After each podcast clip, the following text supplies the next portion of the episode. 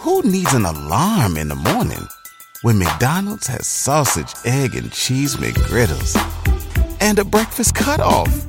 Ba da ba ba ba. Mobile phone companies say they offer home internet. But if their internet comes from a cell phone network, you should know. It's just phone internet, not home internet. Keep your home up to speed with Cox. Cox Internet is faster and has more reliable download speeds than 5G home internet. Cox is the real home internet you're looking for. Based on Cox analysis of Ookla speed test intelligence data Q3 2022 and Cox serviceable areas, visit cox.com/internet for details. What's up, y'all? It's your boy David with Black Wealth Renaissance, and I'm here today to tell you guys about Anchor. If you haven't heard of Anchor, it's the best place to make a podcast. Anchor is a free app that has creation tools that allow you to record and edit your podcast straight from your phone. Anchor also distributes your podcast across all major platforms, including Apple Podcasts, Spotify, and many others. You can also make money on your podcast with Anchor with no minimum listenership. Anchor is everything you need to make a podcast in one place. So if you're looking to get started on your own podcast, download the free Anchor app or go to anchor.fm. You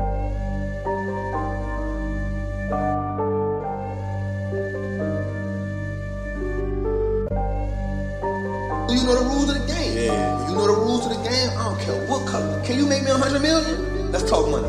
Can you make me that? If you can't make me that, I won't talk to you. You, you shouldn't even at this table. Hey, I got money on my mind. I'm just trying to get some dough. I ain't picking up my line unless it's money on the phone. Gotta get it on the daily. All I want is dubs. You know what I'm on.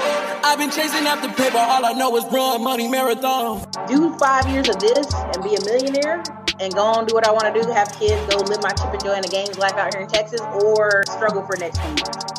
The choice is yours. What's up, guys? Welcome to the Black Wealth Renaissance Podcast.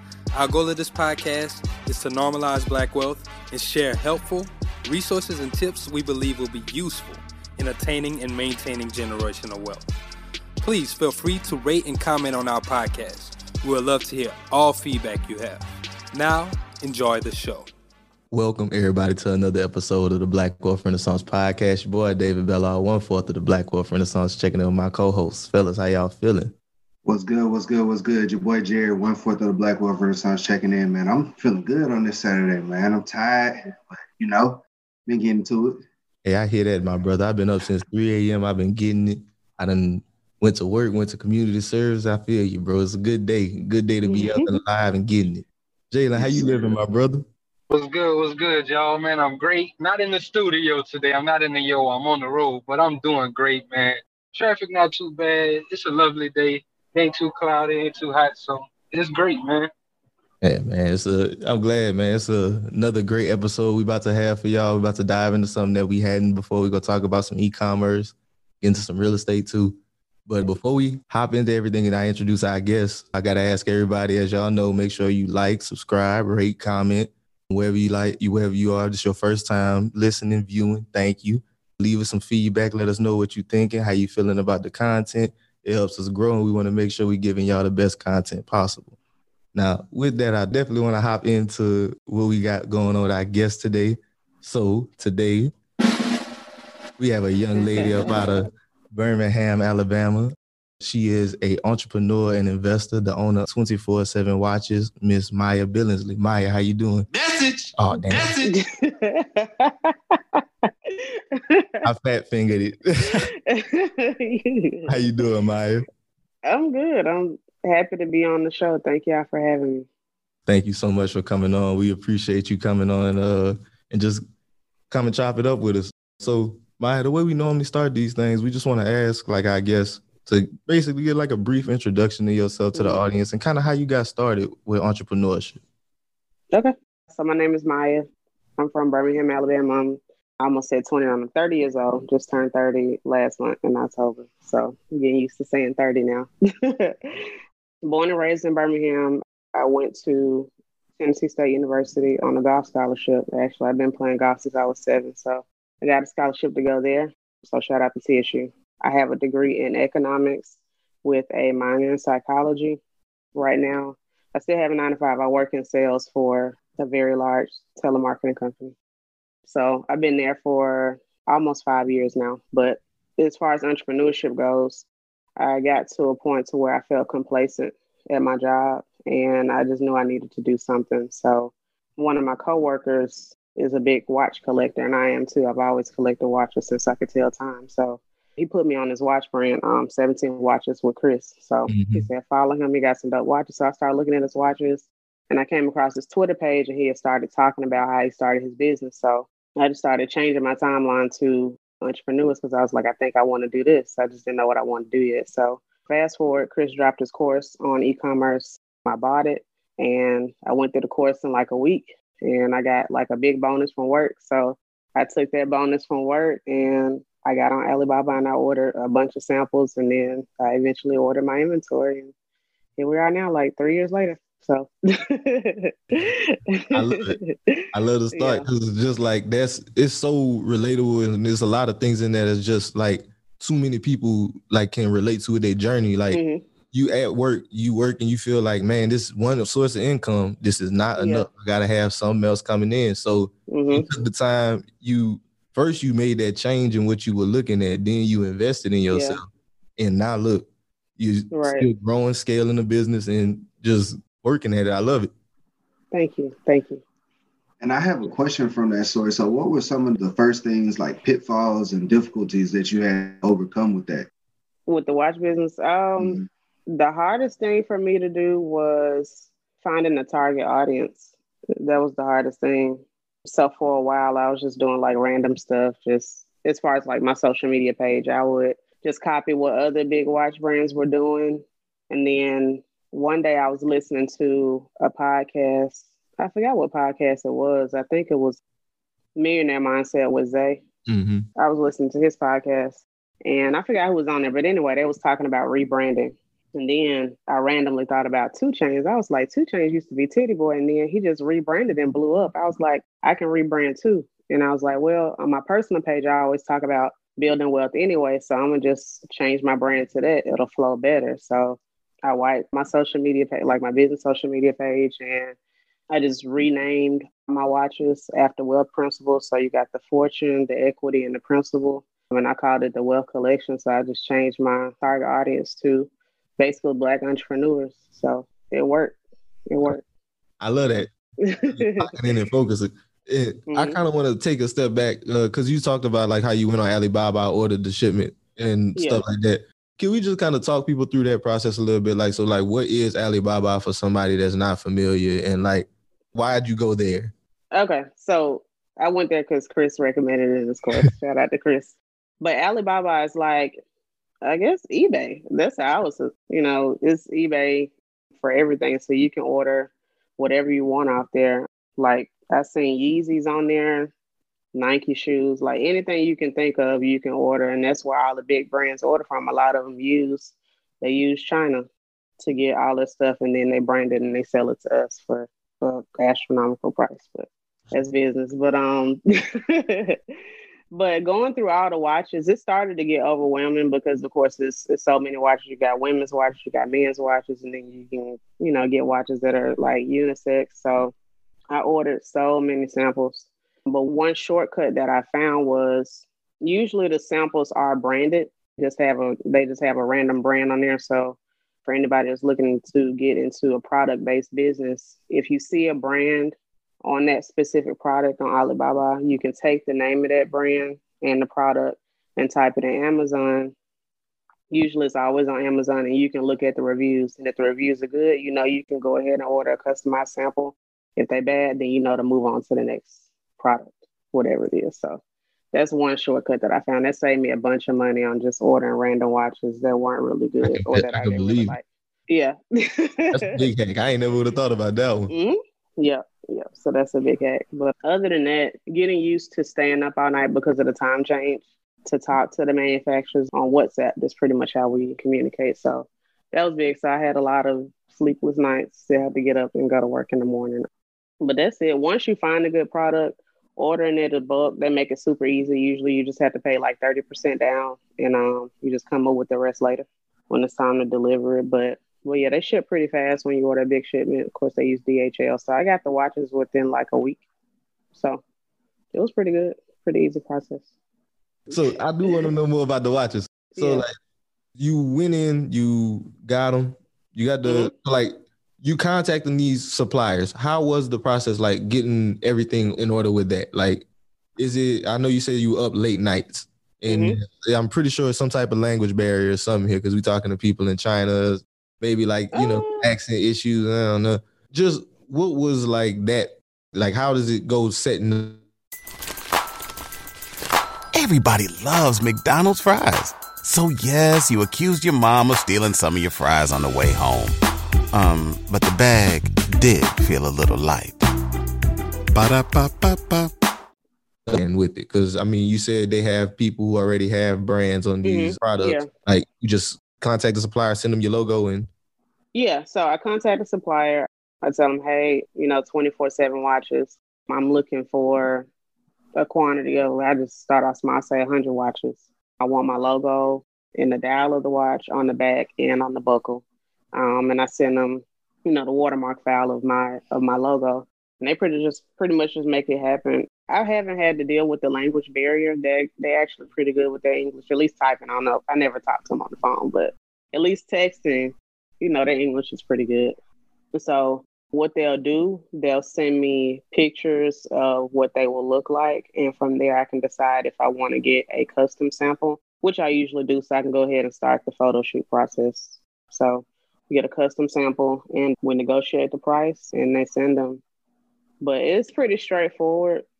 Usually, it probably takes me about with a good manufacturer, maybe about two weeks just to iron out all the details and get them down to a price that I want because not only do they supply like the watch, they supply my packaging too. So I have to make sure that they get the logo right on the packaging and everything.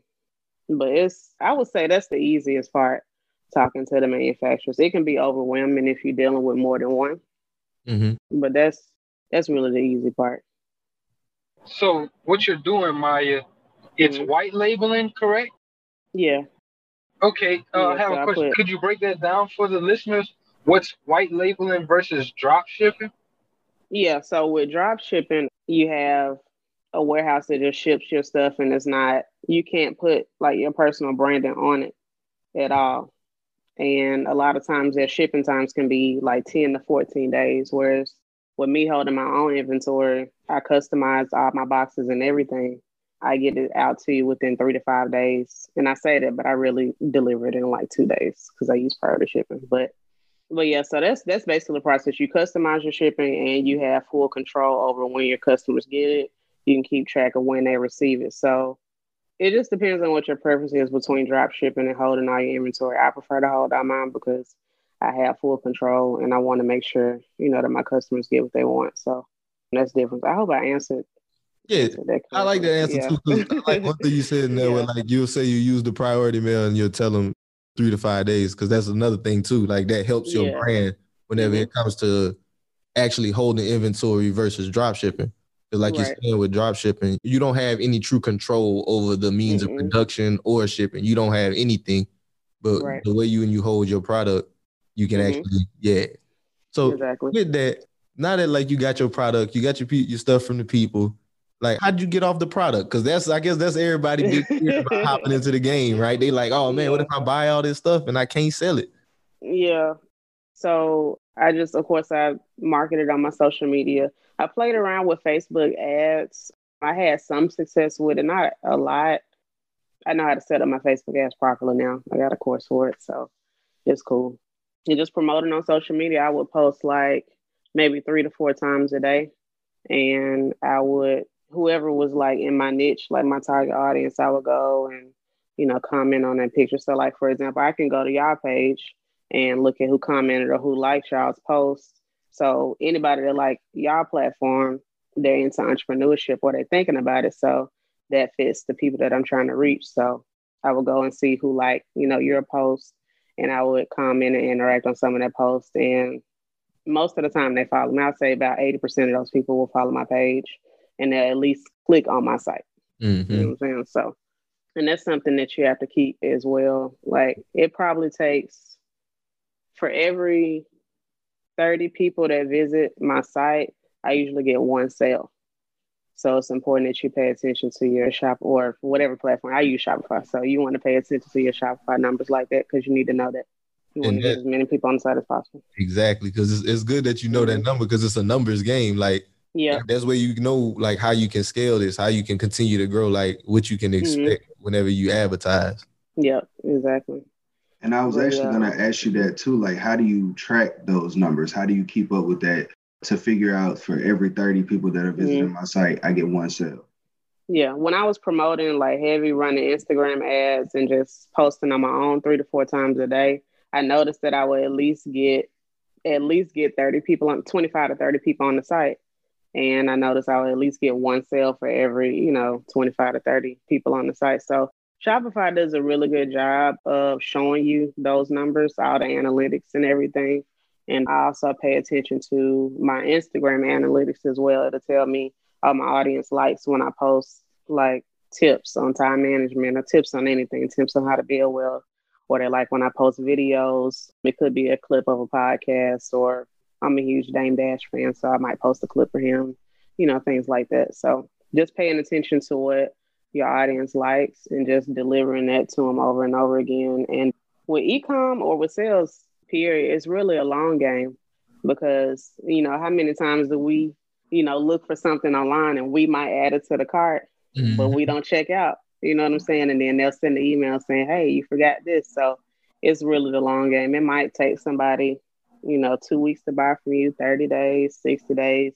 It just depends but you got to keep you know putting putting your brand in their face basically so Mhm, definitely. definitely a long game yeah Definitely, like gotta make sure you putting it in their face so you can create that customer lifetime value. I know that's something we've Mhm. been learning a lot about with BWR, just like really Yeah. work on that part of it. So, like, can you talk to that part about the business? Like, how are you creating, you know, those customers that come back? customers that come back Mhm. um i think Cause like you know, the like the abandoned cart customers, like you know what I mean, like the people that'll be like, "Oh man, right like I got it, but I I left it and I just forgot about it." Yeah, so I have it automated through my website uh, to where it'll send you an email like, hey, you forgot this in the cart. And sometimes it works, sometimes it doesn't. Typically, the method that I like to use really on Instagram is I interact with my followers. So if I see something that they post on their page that matches with my brand, I might share it to my story or I might send them a DM and just build that personal relationship. It's not me asking for a sale or anything. I'm just Mhm. interacting with you. You know, I might like your shoes. I'm like, hey, those are some dope shoes. Where did you get those from? You know, just showing them that I'm a real person, you know what I'm saying, behind the brand. And I'm not just trying to like get your money, even though I am, but you get what I'm saying. Yeah. no, but like that's super important because we talk about that again a lot with social media. Everybody wants like you know to get on social media and make money, but they got to understand that it is still social at the end of the day. Mhm. Like whenever you talk Yeah. to people, you provide value, you create relationships. Exactly. That's the where the value comes in. Yeah. Yeah. So I just think it's really important to keep that relationship because they'll remember you like, oh, she told me, you know, happy holidays and she commented on my son's picture, you know, whatever. People remember that. Yeah, because the big brands, they too big to do that. So we got to set ourselves apart as smaller brands. Message. I ain't fat fingered that time. Now, what I like that though, like finding that niche within, you know, a niche. It's like, okay, cool. Mhm. I'm in here where people, you know, are interested in watches and that they want, you know, this, but I'm Yeah. gonna also separate myself from the big brands by being more like human, being more like mm-hmm. interactive with my customers and stuff. So that's really cool. Thank you. Thank you. So my I'm trying to think about something else with this e-commerce thing. Like, so with your store, you figured out the formula. Like, okay, mm-hmm. this is how much, how many people I need to get to get a sale. Like, Mhm. did you well, after figuring that out? Like, what was your game plan? Like for somebody who trying to make a Mhm. sale? Like, like what was your like game plan? Like, how did you set it up? Like, okay, this is what I'm going to do to make these sales. Like with these channels. Honestly, I really didn't have a plan. That's something I need to work on. I need to work on being a better planner. As an entrepreneur, you have to plan like and you have to plan for the unplanned. But I was really just just trying stuff. I was like, I'm gonna just try to post four times a day, interact with at least maybe come in on at least 25 pages within my niche, and I'm gonna see what happens. And that was the result. I can consistently get, you know, 30 people to my site if I post three to four times a day and get at least 25 comments on people's pages. So that's the formula. That's it. You just keep doing it and try to double it. It can be a lot creating all the content and posting it. Even if you use a scheduling app, it just it can get overwhelming if you're doing it by yourself. But if you can outsource that, I would say definitely do it so they can double your numbers. So you know, just try to get it to like 60. And with those 60, you might get two or three people to buy mm-hmm. something, mm-hmm. you know. But I was just trying random stuff and I just figured out what worked for me and just kept on doing it. That was it. I didn't plan it at all. through, through that process, were you kind of playing with the prices of your product? How did you know that you priced your product at a good price point? I price my product based on basically on one of the other brands that I used to shop with frequently. And I think the price point is good for where my watches are right now. So I just based it off that and it it worked. Every now and then I will run, you know, like a fifty dollar sale. I would get a lot of sales off on that. So of course people like the flash sales, but um and also for the quality of the watch, I mean, because you can spend really whatever you want on a watch. Um, so for mine to be priced lower and the value that I bring, I think that set mine apart. So like if you order a watch for me, I remove the links for you. So like as soon as you place the order, I'm gonna text you for your wrist measurements. Or if you don't have like a tape measure, I can really tell. Like if I look at a picture of your wrist, I know how many links I need to remove, or if I, you know, have to remove any at all. So I think that type of value will make somebody want to order more. And it's like, oh, they only charging this. I'm definitely gonna order, and they're gonna come back, or they might order two or three watches at a time. You know, because I provide mm-hmm. all that value, and I'm gonna get it to you in like two days. So, so yeah. Key provide value. Looking to serve. Mm-hmm. That's yeah. Yeah, I don't think any other watch company was doing that, removing the links. I was like, yeah, I know nobody doing this, so I'm gonna start doing it. Differentiation for sure, yeah. Cause I, I don't know mm-hmm. nobody that. So like, do you let them send it back too, or like they're just uh like beforehand? You always just do well, it. yeah, beforehand. Yeah, so like if you order a watch from me, I'll see the order and I text you, thank you for you know supporting the business and I ask you for a picture of your wrist or the measurements. Most people just do the picture. So I can tell by looking at your wrist whether or not I have to remove links or how many links I need to remove. And I just remove it and I send it to you the next day. Yeah. Really but if somebody needs to send it back, skill. they can. Thank you. Thank you. Yeah, YouTube, man, like it was it's really easy. And I used to work at Macy's part-time, like in undergrad. So I used to work they called it like the fashion jewelry section with all the watches. So they actually taught me how to remove links anyway. So I knew how to do it already. It's a little different dealing with wood watches, but it's kind of the same process. So it's it's super easy. It's not hard at all. Because I know a lot of people don't wear their watches for a long time because they don't feel like going to get the links removed. They don't know where to go. Like I used to go to the mall and get mine removed all the time for like ten dollars, but I just bought the kit for ten dollars, and now you know it's easy me. I wanted my customers to be able to put on their watch as soon as they get it. I didn't want them to have to wait to get the links removed. Like you said, added value. I love it. I love it. I love it. I love it. So, Mya, I do kind of want to hop into uh, the other part of the things you were telling us before. Like, before we got on, uh, we were just talking. You told us that you just recently got into your first mobile home investment. Our brother Jared also, yeah, he got his uh, first mobile home flip going oh, on. Oh, cool! First yeah. off, congratulations. Thank you we love to hear. We love to see new investments. So, can we talk to the people about your journey with this? Like, how was the journey of finding it? You know, all that. Yeah. So, the journey of finding it was, it wasn't that hard. I do have a business partner. Shout out to Jonathan. Um, so he actually found the home, mm-hmm. and I went out and looked at it, and we decided to go ahead and get it. It was on a wholesale deal, but what got me into mobile home investing, I think I ended up following so many pages on Instagram. But anyway, I stumbled across Mobile Home Elite Investors, um, Byron and Charney. Shout out to them. So I stumbled across their page and I just started following them and going to their free webinars on Wednesdays. And then I found, so I was like, you know what, I'm gonna go ahead and do it. I like the returns that they seen on their investments, and I grew up around real estate anyway. So I'm gonna just go for it. So I ended up meeting Jonathan through a professional network that one of my friends invited me to. He said he was into it too. So we talked for a few months and then he was like, Hey, what do you think about us, you know, going in together on some deals? I was like, let's do it. So that was it. We've been business partners ever since. So we've really been going through hell on this first deal. We've had this home since July. And at first we were just gonna just sell it as is because we was getting a lot of inquiries on it. But we had so many deals to follow through on it because of, you know, a million reasons. So then we decided to fix it up so we put new floors in, new paint, just fix some knickknack stuff in there. And it turns out the floors actually ended up bubbling because the subfloor was bad, which we kind of knew. But if we if we had replaced the subfloor, we would have been in the hole. We wouldn't have been able to get that money back. So we just had to do what we had to do. But anyway, we got somebody willing to just move into it because they're in a bad situation right now. So they just need somewhere to stay. So we'll be closing on that on Monday. So they're gonna do a rent to own. They should be done paying for it in like a year and a half. So excited That's- about that. So finding a mobile home is easy. Mm-hmm. But we just made a lot of mistakes. Even though we went through the course, it's so different once you get out there and you start doing it, you get excited and you forget certain things. But I would say one thing where I messed up at, we should have had the home inspected before we bought it. That was the biggest mistake if we would have done that, we probably would have passed on the home. Honestly, we would have got something else, especially for a first deal. I wouldn't recommend getting a fix up for a first deal unless you got buyers in your back pocket ready to get it.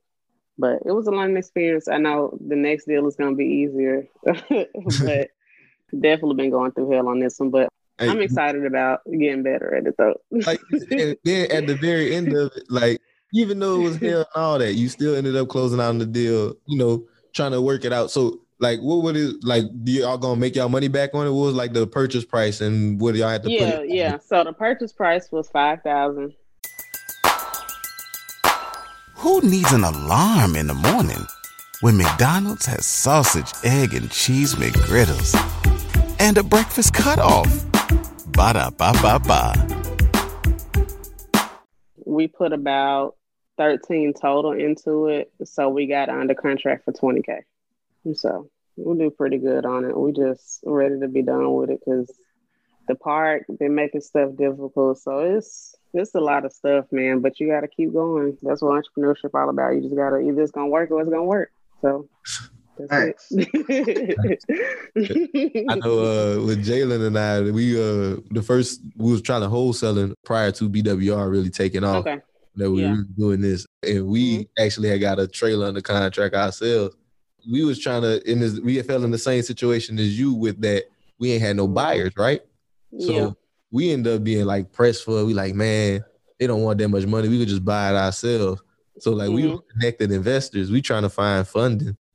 yeah, I got, I'm on that too. Yeah. Go, go, to connected investors. Don't don't mess with them. Man, we, we ended up like messing with this little. Don't fuck with Donald Thompson. Don't fuck with him.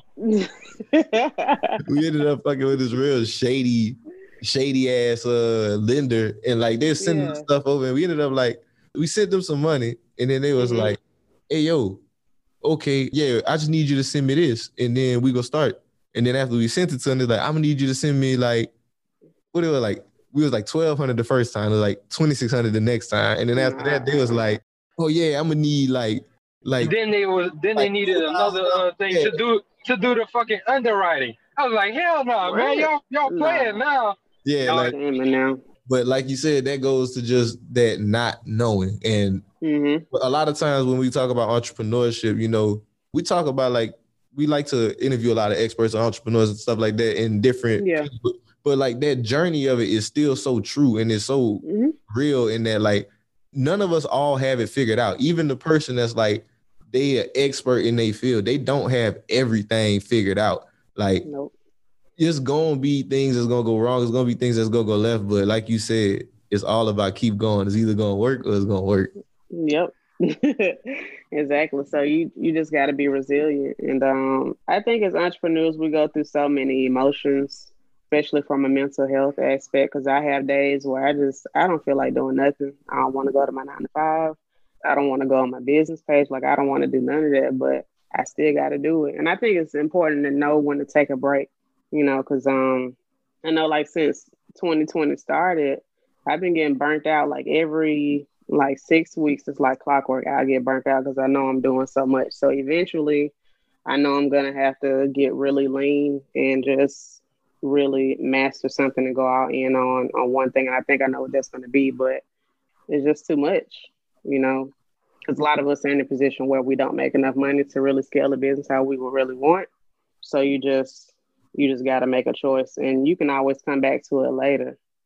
You know what I'm saying? It's not the end of the world if you have to end one venture to focus all in on another one that make more sense for the time being. So I guess I kind of been finding myself at a crossroads with everything, mm-hmm. but it's cool. I, you know, I get through it.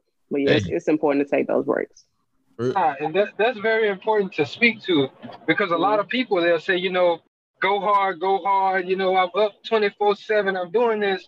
But at the end of the day, like you're a human, you're not a machine. Yeah you have mm-hmm. to have those periods where you know you give yourself some time to relax and really clear your mind because you need that. Are you gonna run yeah. yourself crazy?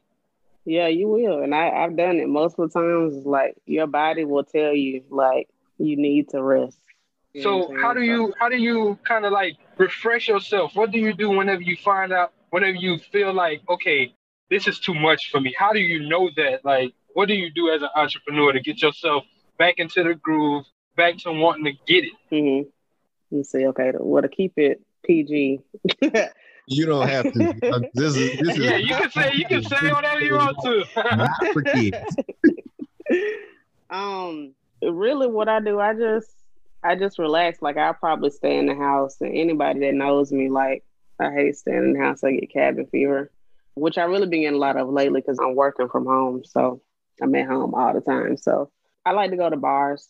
So I go to some of my favorite bars around the downtown area, Birmingham, and just relax and just try to meet new people and just be normal. Like I might not even, I might talk about my business a little bit, but not a lot. Just talk about regular, everyday stuff. Maybe something I see on social media that was funny. So I just kind of unplug like that, or I'll just stay in the house and catch up on shows that I don't get to watch, you know, like during the week. But that's pretty much it.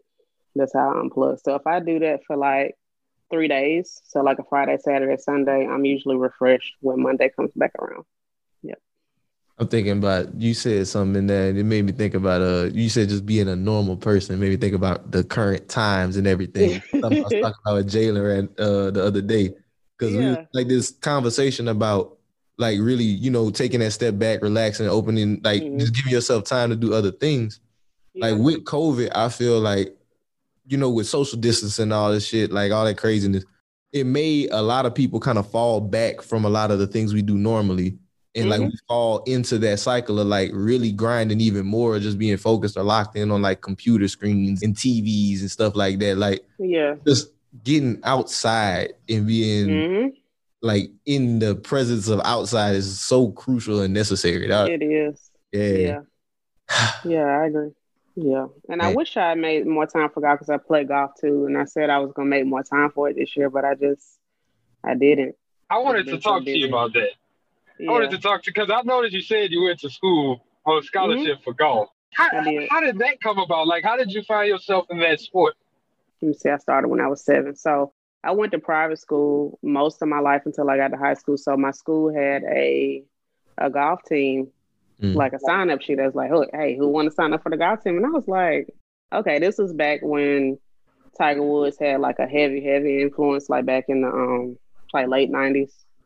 So I was like, well, I see Tiger Woods on TV doing it, you know, I can do it too, you know. So signed up for the golf team and we used to go to like this open field like down the street from the school and we would just hit balls and the grass out there was terrible. It was like extremely rough grass. So it was hard to do, but like I had a natural golf swing. I guess from like watching Tiger, like my swing mechanics were really good for a beginner. So my folks ended up investing in like getting lessons for me, and I joined like a nonprofit group. It was called the First Tee program. They still have it in different cities. Won't have it in Birmingham anymore, but I joined First Tee, and they provided like golf clubs for us, and they let us play at some nice golf courses for free And we can practice and play as long as we wanted to. So I pretty much just honed my skills, went to different golf camps and everything, started playing competitively, won a few tournaments, lost a lot of tournaments. And I wanted to quit golf for a while because of the racism that I experienced on the golf course. Like I was gonna ask about that. I was Yeah. gonna ask about like being black in that environment. yeah, That's so- exactly why I asked this because I, I have Mhm. so much questions about it. Yeah, well, I don't know if black men get it a lot because there are a lot of black men that play golf, but it's rare that you see black Well, women playing to, golf. to be honest, I don't see many black people playing golf. Like, You don't? I do more so now. really? I think it's a thing. I see a lot of young black professionals trying to take up the game now. Of course, it's still more white people that's play, you mm-hmm. know, but and that's just by design, man. They they priced us out the game. Like golf is extremely, extremely expensive. I don't even know how my folks made it happen. But like clubs, like the clubs that I got, and I need some new clubs. Those clubs that I got in the back cost sixteen hundred dollars. And Right, and that's an old set, and I need a new one. So, like, if I go out and buy a new one now, I'm probably gonna spend like for the driver and the putter that I really want all together and iron set. I'll probably spend maybe twenty five hundred. You know what I'm saying? but a God lot, damn, of, of course, that's a a lot of black families cow. don't have that. I know. Yeah, yeah, That's no. A lot of black families don't have that. So they price us out the game on purpose, you know what I'm saying? So just growing up when I would go to different like country clubs especially, I would always get that look like, what are you doing here? It would make me feel very, very uncomfortable and it would mess with my confidence too. So it's like, man, like maybe I should just stop playing and just play something else or just not do any sports at all, you know. So you just feel you just feel the energy that that they really don't want you there. And So, what kept you going whenever you was feeling like that? Kept you going enough to where you was able to get a scholarship from this? Well, for one, I thought about all the sacrifices that my folks made to make sure that I still played golf. So I was like, okay, I got to keep going. I can't let them down. And um, once I started like working my first job, I was spending my own money on it. So I was like, I'm gonna keep going. And I actually enjoy playing golf because it's different. It's Mhm. not like Competitive. team sport. We don't have, yeah, it's just you you playing against the course. You don't have no referee out there, so it makes you hold yourself accountable. It teaches you patience, and it taught me that you have to get over stuff quickly. Because I used to had this thing where if I had a bad shot, it would affect my whole round, and you can't let it do that. If you hit a bad shot, you just got to let it go, and you got to move on to the next to the next shot. So it taught me perseverance. You know what I'm saying? Playing the game of golf. And everything ain't it's not gonna go your way.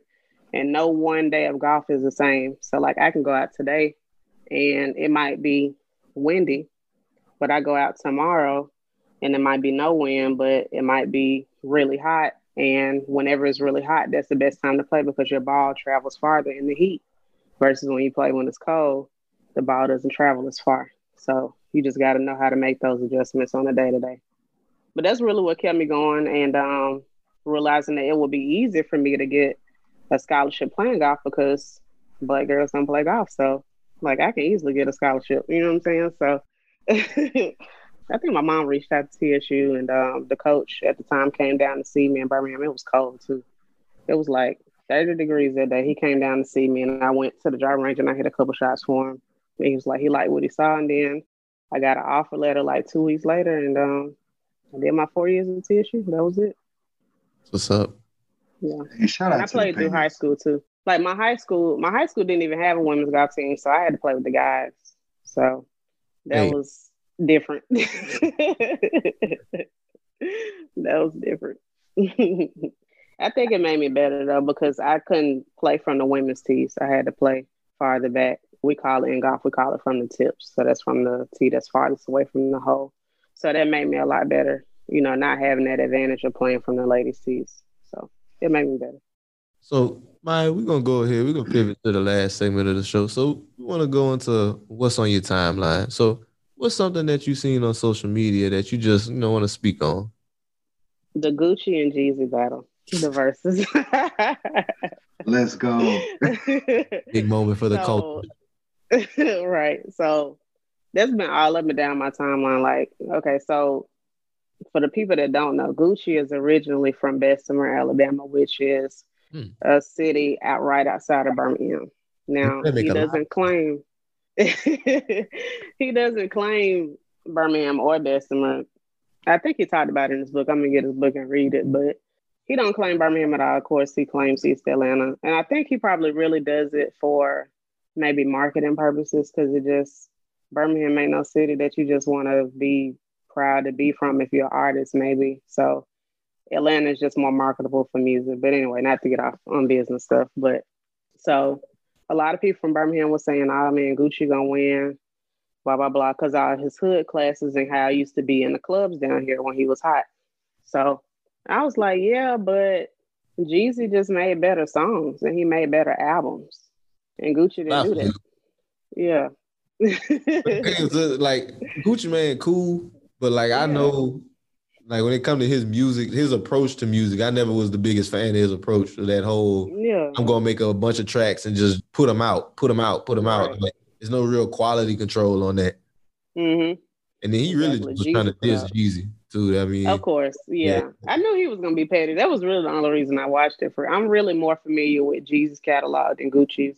They play Gucci a lot, like my freshman year in college. But when, because that's when Bricks was out back in what, 08. So yeah, so they was heavy on Gucci at that point. But like Jeezy actually made good albums, and Jeezy didn't even play like a lot of big songs like Super Freak. He didn't even play that, and he still. I was waiting on that one. Me too. I was like, oh, I hope he play that song, but but yeah, that's what's still on my timeline now. People arguing like, oh, Gucci won, no, Jeezy won, and then when Jeezy brought up the he owned half of Atlanta, you know, LLC Twitter went crazy over that. So. Oh yeah, like I like that moment just in because like mm-hmm. what it ended up leading to with the whole just the idea of me when it comes to like with rap, that whole culture of you know materialism. We yeah. we in here, we buying chains, we measuring our work with bling and these brands mm-hmm. and all this shit. To like, okay, look, I'm an OG now. That shit was cool when I was 20, but I'm trying to talk about something different. I'm trying yeah. to talk about this different things because like that's the message that we on, and like that's the thing we really like to see out of that the hip hop community, like that change. Mm-hmm. Like, because to me, like you just look at our music what's pushed out the most is not the most beneficial to us. When something happens to your kitchen, you might say, This is ludicrous. But that won't fix your home. That will only get you the rapper, Ludacris. Having trouble? Don't panic. Don't be alarmed. You need to file a claim? Holla at State Farm. Like a good neighbor, State Farm is there. That's right. You can file a claim on the app or call us. Thanks, Mr. Chris. No matter how ludicrous the situation, like a good neighbor, State Farm is there. State Farm, Bloomington, Illinois. Exactly. Not at all. And that's that's on purpose too. We all know that. You know, so I appreciate the rappers that do talk about building wealth, like, you know, Rest Peace Nipsey Hussle, other rappers like Rick Ross that talk about stuff. And Jay Z, you know, he gave out plenty of free game, you know what I'm saying? Well, 10 999 game on on 444. So yeah, we got those rappers out there to talk about it. Yep. Yeah. Hey man, I thought that was a good battle, but only because of the good. fact that yeah. I like. I don't know. I, overall, in like a general sense, because mm-hmm. you know I'm here with Black Wealth Renaissance. I do agree. You know what I'm saying? I'm happy to see you know Jeezy has elevated yeah. and matured. But at the mm-hmm. same time, the, I do just want to put out there backstory. I could definitely understand Gucci being petty, considering the fact that Jeezy tried to get him killed, allegedly. So, yeah. with that being said, I can understand the petty. yeah. Yeah. Oh, yeah. I, I definitely expect him to do that. Yeah. I heard so many songs that I had never heard before. That was mm-hmm. this is to to Jeezy. I was unaware of this beef, but hey. Yeah, see, they played it all in Birmingham. Like all his beef records, that was big here. Like that's how they played back when it was, you know, a thing. So yeah. So you heard the truth record for the first time? I was hearing all that for the first time. That was your first time hearing it? Wow. Yeah, man. Yeah. You calling him Lil Jeezy and all this shit. I ain't never heard none mm-hmm. of that shit. Yeah. Yep. Yeah. That whole thing, put your partner in the oh man. that was some crazy shit, man. That was some crazy shit. But uh so my I want to say thank you so much for coming on to the podcast with us. This definitely been a great conversation real good things we talked about it here. So can you please plug the people in, like with where they can find you on social media and like just mm-hmm. all your stuff, like where they could buy Twenty47 Watches if they want to learn anything from you. Just yeah. Okay. So my business Instagram is Twenty47 Watches. So it's T-W-E-N-T-Y and then 4-7 watches. It's also my website, 24watches.com. You can find me on Instagram and Facebook. For my personal page, it's at Bite Size Mya on Twitter and Instagram. Mya spelled M-Y-A, so bite size Mya on Twitter and Instagram. Most of my content is talking about ways to make money. Every now and then I talk about music, you know, things like that. But yeah, that's pretty much it. That's where you can find me. Um, any watch that you order from me, I remove the links for you. I get it to you within two days at least, and um, that's it. And I appreciate y'all for having me on. We appreciate you for coming on. This this has been great. So, everybody, before we wrap this thing up, we're gonna hop into a couple housekeeping items. As always, thank you guys for listening to the podcast. We genuinely appreciate and love y'all for the support. Y'all make sure y'all tap in and let us know how y'all feeling. Make also, Jared, can you let the people know about credit fundamentals? Man, please can y'all go check out our new course, uh, Credit Fundamentals 101. Put a lot of effort into it. It's just going through all the basics of credit, your fundamentals. How do you find your score? How do you figure out how it works? How do you get it better? How do you dispute things? It's just a ton of information and a ton of value in there. Uh, y'all go check it out. The link is going to be in the description, and we got it also on the Instagram as well as the Facebook and everywhere else. Just go check that out if you have any issues with your credit. If you don't have above a 700 score, I need you in that ASAP. Right now. yes, indeed. y'all, so like we said, we love y'all. Jayla, you got anything? Nope. Driver man. All right. Hold on, hold on, hold on, hold on. Wait, wait, wait. Oh, I gotta get my oh, people that shot. Dang. Hold on. Almost forgot. you almost left my people out. Hold on. I need to give a, a uh, big shout out to Jab HK. This is why I listen to you guys. Episode three was, dare I say, the best one yet. Thank you, man, for hard work that you put into each and every episode. Keep going hard. And the last review we got, Miss Alley 29.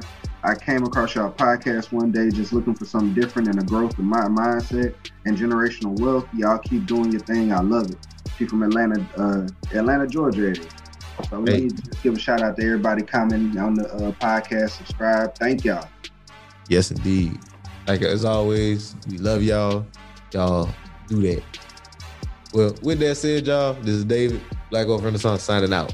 Peace. Peace. I got money on my mind. I'm just trying to get some dough. I ain't picking up my line unless it's money on the phone. Gotta get it on the daily. All I want is dubs. You know what I'm on. I've been chasing after paper. All I know is run money marathon.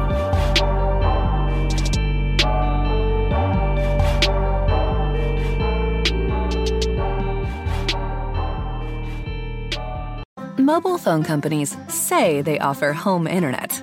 But if their internet comes from a cell phone network, you should know it's just phone internet, not home internet. Keep your home up to speed with Cox. Cox internet is faster and has more reliable download speeds than 5G home internet. Cox is the real home internet you're looking for. Based on Cox analysis of Ookla speed test intelligence data Q3 2022 and Cox serviceable areas, visit cox.com/internet for details. Hi, I'm Aly Raisman. I've been living with migraine for a while. As an athlete and gymnast, I was taught to just power through the pain. Now I use Ubrelvy or Ubrogepant to treat my migraine attacks. As soon as I feel a migraine attack, I take Ubrelvy, which provides me with quick relief. Once I get relief, I go on with my day. I'm partnering with Ubrelvy to share my migraine story. Ubrelvy quickly stops migraine in its tracks within two hours without worrying where you are. Most people had quick pain relief within two hours. Ubrelvy treats migraine attacks in adults and is not for prevention. It's available by prescription only. Do not take Ubrelvy with strong CYP3A4 inhibitors. Tell your healthcare provider about all the medicines you take. Most common side effects are nausea and tiredness. My hope is that by sharing my migraine story and the relief I get from Ubrelvy, it can help someone else. Ask your doctor about Ubrelvy, the anytime, anywhere migraine medicine. Learn more at ubrelvy.com or call 844-4-UBRELVY. Sponsored by AbbVie. When something happens to your kitchen, you might say, This is ludicrous. But that won't fix your home. That will only get you the rapper, Ludacris. Having trouble? Don't panic. Don't be alarmed. You need to file a claim? Holla at State Farm. Like a good neighbor, State Farm is there. That's right. You can file a claim on the app or call us. Thanks, Mr. Chris. No matter how ludicrous the situation, like a good neighbor, State Farm is there. State Farm, Bloomington, Illinois.